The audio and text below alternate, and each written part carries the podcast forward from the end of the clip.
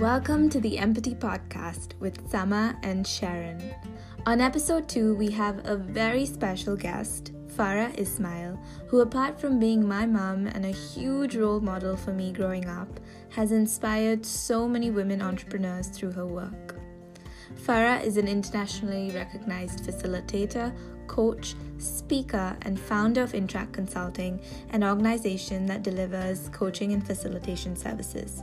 She's on a mission to help women entrepreneurs and leaders create their own purpose driven enterprise and become courage catalysts. Before this, she's shaped her career from aviation in the Middle East to the IT and services boom in India. Her wealth of experience has led her to work with global organizations such as Johnson & Johnson, Alibaba, Pfizer, and more. Stay tuned to hear Farah's story. So, thank you so much for joining us on Empathy Farah. We are so excited to have you here and for all the exciting stuff we have lined up for today.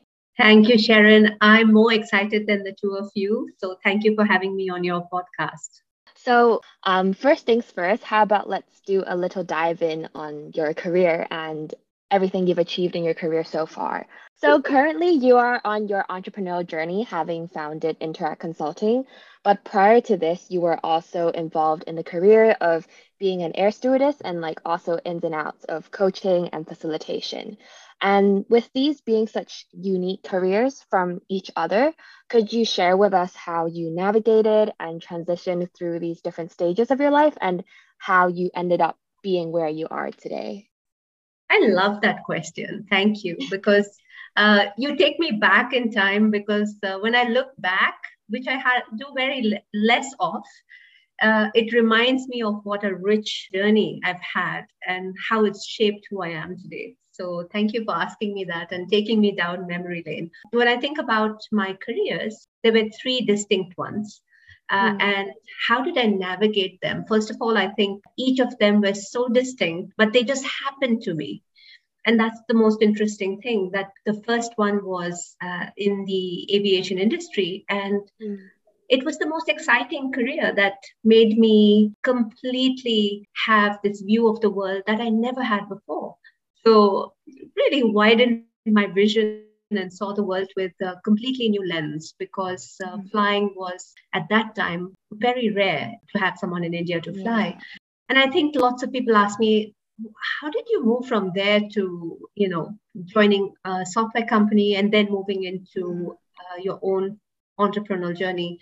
And I think it's all about circumstances and life, you know, the way it mm-hmm. uh, takes you to different stages. So I'm just witnessing each stage as a stage that allowed me to really live and love and learn so many things and then move on to the other. So, right now, mm-hmm. I'm on this most exciting, the longest career of my life has been uh, when I moved into uh, this incredible space of facilitation and coaching and starting my organization, Interact Consulting, to touch lives through transforming uh, the way people see themselves as leaders it's an exciting space to be and i'm only looking ahead now. Thanks sharon. And you know when you say that these sort of transitions in your life are circumstantial and they happen because perhaps things around you change in a certain way that give you some sort of opportunity to pursue the next thing in life. Um, you know, that, that makes me think of something which um, we noticed on your LinkedIn, which is the tagline Courage Catalyst. And I'm so we're wondering what the word courage means to you and where does it stem from in like your journey across these three different stages of your career? So, courage really happened to me. Uh, it wasn't something that I went looking for. And when I think about the word courage, we all have so many definitions of courage. But when I read it once, it said speaking one's mind by bearing your heart and i felt that if i look back that's who i am you know i really believe that it's important to be as authentic and vulnerable as possible and to just open your heart wide to everything tough moments, messy times, difficult conversations, and uh, to navigate those. And that's what life is about, you know, to not try and jump over it or go across it, but go through it. Yeah. And so, courage is for me not an absence of fear. You know, at, at times I used to say, I'm fearless, Farah, but absolutely I'm not. You know, of course, I fear less, but yes, courage has been an underlying theme for every shift I've made in my life and for all mm-hmm. the roller coasters that I have uh, yeah. been on. It's a word that, um, you know, just something I love. And most mm-hmm. of the work is uh, embodying around that. Yeah. And, you know, when you talk about courage, you've mentioned how it played a big role in the transitions between your different careers. But also, I was wondering from like the perspective of the day-to-day operations or like the workings in your different careers, um, do you have any examples or anecdotes as to how maybe courage was manifested or applied in that sort of sense?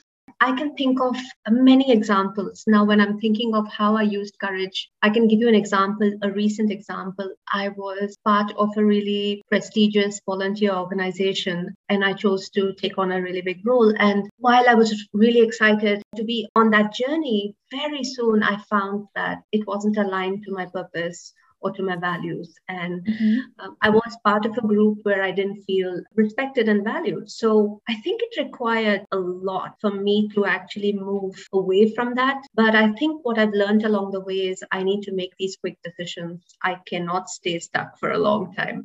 Sometimes it's a conversation, sometimes it's mm-hmm. a choice you make. And so I think when you really own and show up for who you are, then it becomes a lot easier. When you move away from what people are going to think, I think that's what really drives that whole thing of uh, choosing courage over comfort for me. I want to just step away from staying in my comfort zone and um, choose places where I can stretch myself. Yeah, that's one example, but I'm sure I can think of many along the way.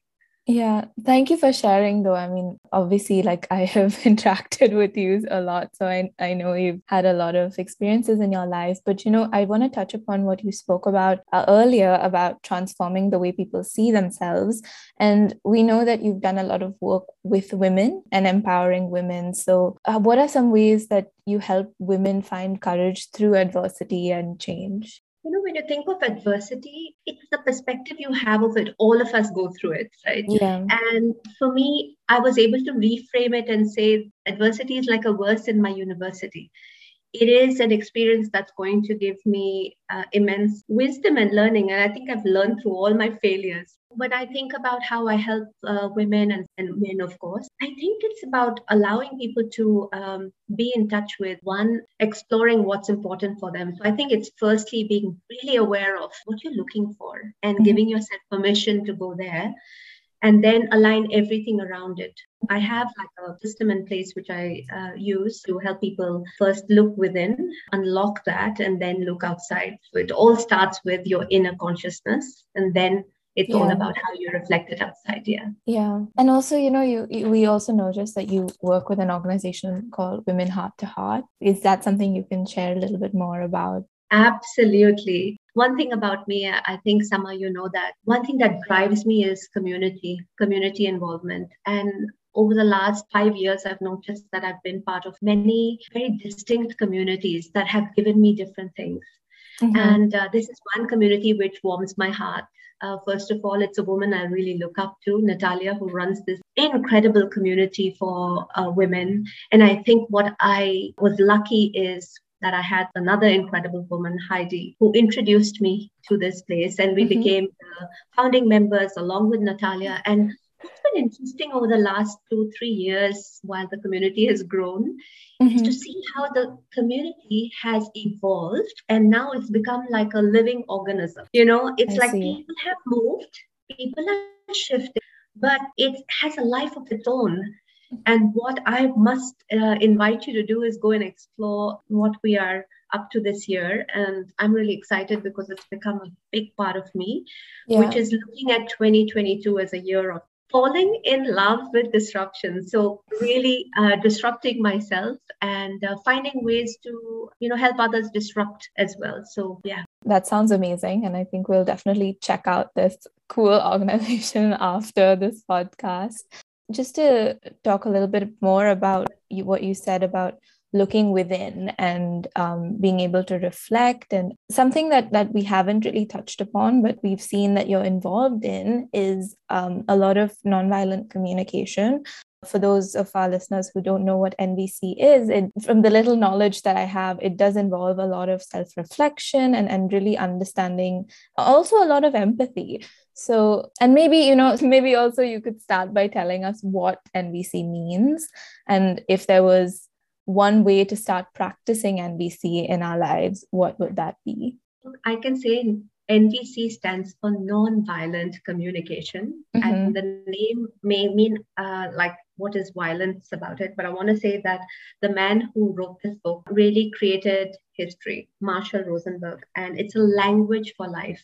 So uh, I would say many of us tiptoe, hoping to make it safely, you know. But I can say that this is one practice that will change the way you connect with yourself, uh, mm-hmm. uh, the way you open your heart to others, and how you choose freedom for yourself, all the choices you make. So it has a very simple practice of knowing your needs. And that's where it starts from that we all have needs. And yeah. uh, everything, how we feel, is a reflection of our needs being met or unmet. And of course, after that, uh, you choose how you want to uh, request for some action of yourself or others. So it's uh, it, it has a beautiful formula. I love mm-hmm. formulas. And I, I would say that don't try and do this alone. I'm mm-hmm. part of an amazing collective, a beautiful circle of NVC practitioners. So find it in your area and um, work together to uh, experience this beautiful process. And I think it's really served me having very, very tough uh, conversations when I was able to shift those outcomes just because I embodied this. I want to say it's not an easy practice. Um, we are all human beings. We always jump into judgment etc but i want to say that it brings you alive. I, you know i could actually send you some links where you can get started but i want to acknowledge two people uh, who are really supporting me in my journey and this is all a personal journey. One is a beautiful uh, practitioner nvc practitioner. Her name is uh, ranjita. She's from bangalore and she mm-hmm. holds this circle for us and of course, right now we're doing a course together which is called Making Life Work by somebody who's incredible in NVC, Miki Kashtan. So if you want to go and do this course with a group, I think it's just incredible. I would say you need time for this, time to allow this to become a part yeah, of you. That sounds very transformational. So very aligned with what Interact is doing as well. So thank you for sharing and we'll definitely check those out. And you know, like going off your comments about um, like connection and like people's relationship and all of that. Um, like Sama touched on just now, like the, your work with Interact Consulting, there's a huge part of it that also deals with leadership. Perhaps you could like introduce to us like what this organization does and like what its mission is. But more particularly, um, we would be curious to know like up to date, like what has this amazing organization achieved so far, and if there's anything particular that you would like to share with us. Thank you. Uh, thank you for these. First of all, I love your questions. The two of you have really warmed my heart because you're touching the spaces that you know I'm in love with. So, uh, so Interact Consulting was born. So everything is something I birthed and uh, new things that come out. And it was born out of this need for me to have a professional identity. I never thought that I'm going to actually build a business around it. You know, it's about 20 years now. So I just want to say that, uh, of course, it's all about building courageous leaders. And I use various modalities, which are part of my DNA, which is my coaching and facilitation uh, that really help people to transform themselves. So currently, I do work uh, around leadership and cross-cultural competence, and uh, mm. of course, uh, building women leaders. And one of this most exciting uh, programs that I I designed in the pandemic, I got very creative, was a, a six-week coaching journey for women called Courage to Soar. I love, you know, what really happened with that. So looking forward to some new things as I look ahead. Mm-hmm. And can this sort of like six week program be found on the website of Interact Consulting? Yes, actually, there is uh, there is a link on the website uh, for the next cohort, so you can go and sign up. So that's available. I also do that for uh, small cohorts, and uh, mm-hmm. so uh, anyone can reach out to me if they'd like to be part of this. But it's really about unlocking courage to write the next next chapter of your life. So uh, mm-hmm. I truly that we can shape the future. And uh, yeah. yeah. And you know like on the website itself like the mission of interact consulting like you said is cultivating this new generation of leaders and perhaps letting people unlock the leader in them that they never knew was there. I think off of that my question to you would be that if you had to weigh empathy being a quality of a leader on a scale against other qualities of being good, a good leader how do you important do you think empathy is? Like do you think it's a fundamental sort of quality that every leader should have that would then lead to other qualities? Or is it just like another good or useful skill for a leader to have? It's a very subtle dist- uh, difference i understand. Yeah. No it's a very interesting question um, very hard to you know to to decide you know what is the weightage of this. But i feel that uh, leadership has changed literally now it's completely transformed. And uh, today as a leader when i think of empathy it is really about someone who is honest vulnerable can take risks and really shows the way. And when i as a leader i have that you know i'm able to not just have a strong purpose and uh, show direction but also on the other hand i'm able to actually tap into the emotions of others. And then and only then i'm a wholehearted leader. And so it's all round leadership right? So i think it's a strength it's a very big strength and uh, cannot be underestimated if I was to work with someone or to collaborate with some, someone, I would say that it would be a, a trait I would be looking for. Mm-hmm. I think empathy, when people hear about it, and like you've talked about just now, it can be quite an abstract concept to understand. Like, oh, we should practice empathy, we have to be empathetic. Um, so maybe from like a more practical point of view, um, would you have any like practical examples or advice as to how a growing leader can exercise empathy to like the people or the colleagues around him or her? Absolutely. I can give an example of something I experienced recently. So, empathy is not just about showing empathy to others, but also having self empathy. And it's all about connection. When I think about empathy, I can only view it as uh, an opportunity to connect or to disconnect. So, if I'm not able to uh, demonstrate it, then it's a way in which I can easily do an empathy miss.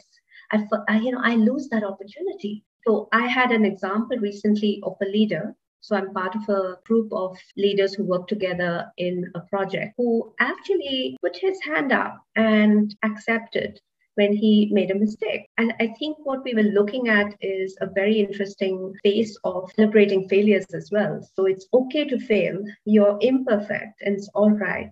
And by being able to be vulnerable at that space, what he allowed was for all of us to have the permission to also be human. And so I feel that uh, empathy is a space in which you uh, are in touch with mm-hmm. somebody else's feelings and emotions, and you you feel that, you understand that.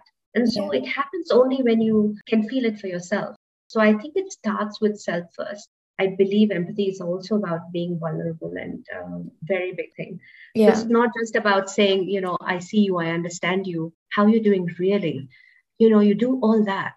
Uh, mm-hmm. It's really important and those are also very powerful ways in which you show empathy. Those yeah. are small things, small things, but being there really makes a big difference. So I, I love that. I love knowing that there's so much uh, humanness around us. People have really showed up in ways that I can't imagine. I'm sure you've experienced some beautiful, uh, beautiful examples as well, right? Yeah, absolutely. And you know, there's so much of your work that so closely ties into empathy and courage, which is so relevant to our podcast as well. So I'm so glad that you're here and sharing all of this with us today. And um, I just wanted to ask you is there, I'm sure there are many people that you look up to in, in your work and personal lives, but if there was one maybe role model or mentor that you've had that you know you want to you want to talk about and who's influenced you in this space could you tell us a little bit more about that you know i wish i had i had one but let me try and see if I can pick one. I get inspired very easily. And that's something about me. I have this childlike curiosity. I look at things, I look at people, and I, you know, if they make an impact, they become somebody I like to really follow. You know, you can imagine how long my list is. but at different times in my life, I've had people I've who touched me, touched me in a way that uh, shifted something for me. And I remember one, I don't know if you know Sheryl Sandberg. She had written a book called Lean In. And I remember that time when I read about it and I heard an interview. I just fell in love with uh, her courage. I fell in love with her way in which she dealt with her, her challenge and mm-hmm. how she showed the way and how it was important for you to choose a different option. And I think for me, at that time she was uh, a role model. I still want to uh, remember that. And of course i have dr brene brown who yeah. inspired my life so much that most of my work is revolved around her her work. And uh, i've lived this work uh, before i created uh, these programs. So i wish i could say uh, one one more. But yeah those are the two i would like to pick that's amazing. And you know, we've we definitely heard about Brené Brown a lot with empathy as well. So that's that those are some amazing influences to have. And um, before we end this segment, we just wanted to ask you. We noticed you have a book on an ebook on your website called Dare to Dream. Is there anything you would like to tell us about it? And is there any other books in the making? Oh, yes, I'd love you to read it. It was a labor of love. I sat in the pandemic. I think before that, I sat down and I thought, you know, what are some of these principles that have really shifted life for me? Uh, and I have uh, chosen a path uh, that allowed me to have this uh, path that I'm on. So I wrote those five things that really work for me. So go ahead and uh, it's a quick read, I must say. Mm-hmm. You finish it in about 15 minutes, so that's a good thing. And I have some exercises, so you'll find uh, some fun doing that. Uh, so I would say just go and check that out. And of course, yeah. I have a book coming out. It's uh, it's a collaboration book uh, with mm-hmm. Uh, other authors. Oh. And I can only yes, very soon. And it is also related to a book I've read.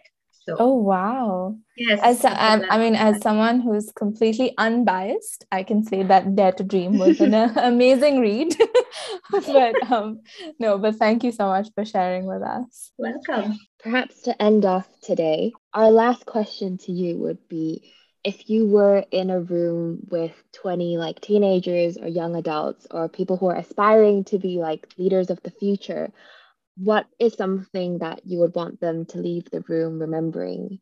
I would say the only person you should be comparing yourself to is you, yesterday's mm. you. So I want to say that um, the young generation, you are the future. And I think you can just walk into the future and create it yourself. If you ever have to look around and compare yourself, don't compare yourself with anyone else, just with you, yesterday's you. Yeah. Wow. And with that, well, thank you so much again for your time here today, Farah. Um, last thing is, if any of our listeners would like to reach out to you, um, how may they do so? Uh, so they could reach me. The first place that they can reach me is on LinkedIn, and of course, I'm on Facebook and Instagram. I would, you know, be happy to see if um, they send me a message there or even email me. So any of those ways. So I'm very accessible. Thank you so um, much. Thank you. Thank um, you so much. I've had the most amazing afternoon uh, talking to the two beautiful people in my life. Thank you, Sharon. Thank you, Sama. I wish you all the best in your podcast and uh, yeah, waiting to listen to it.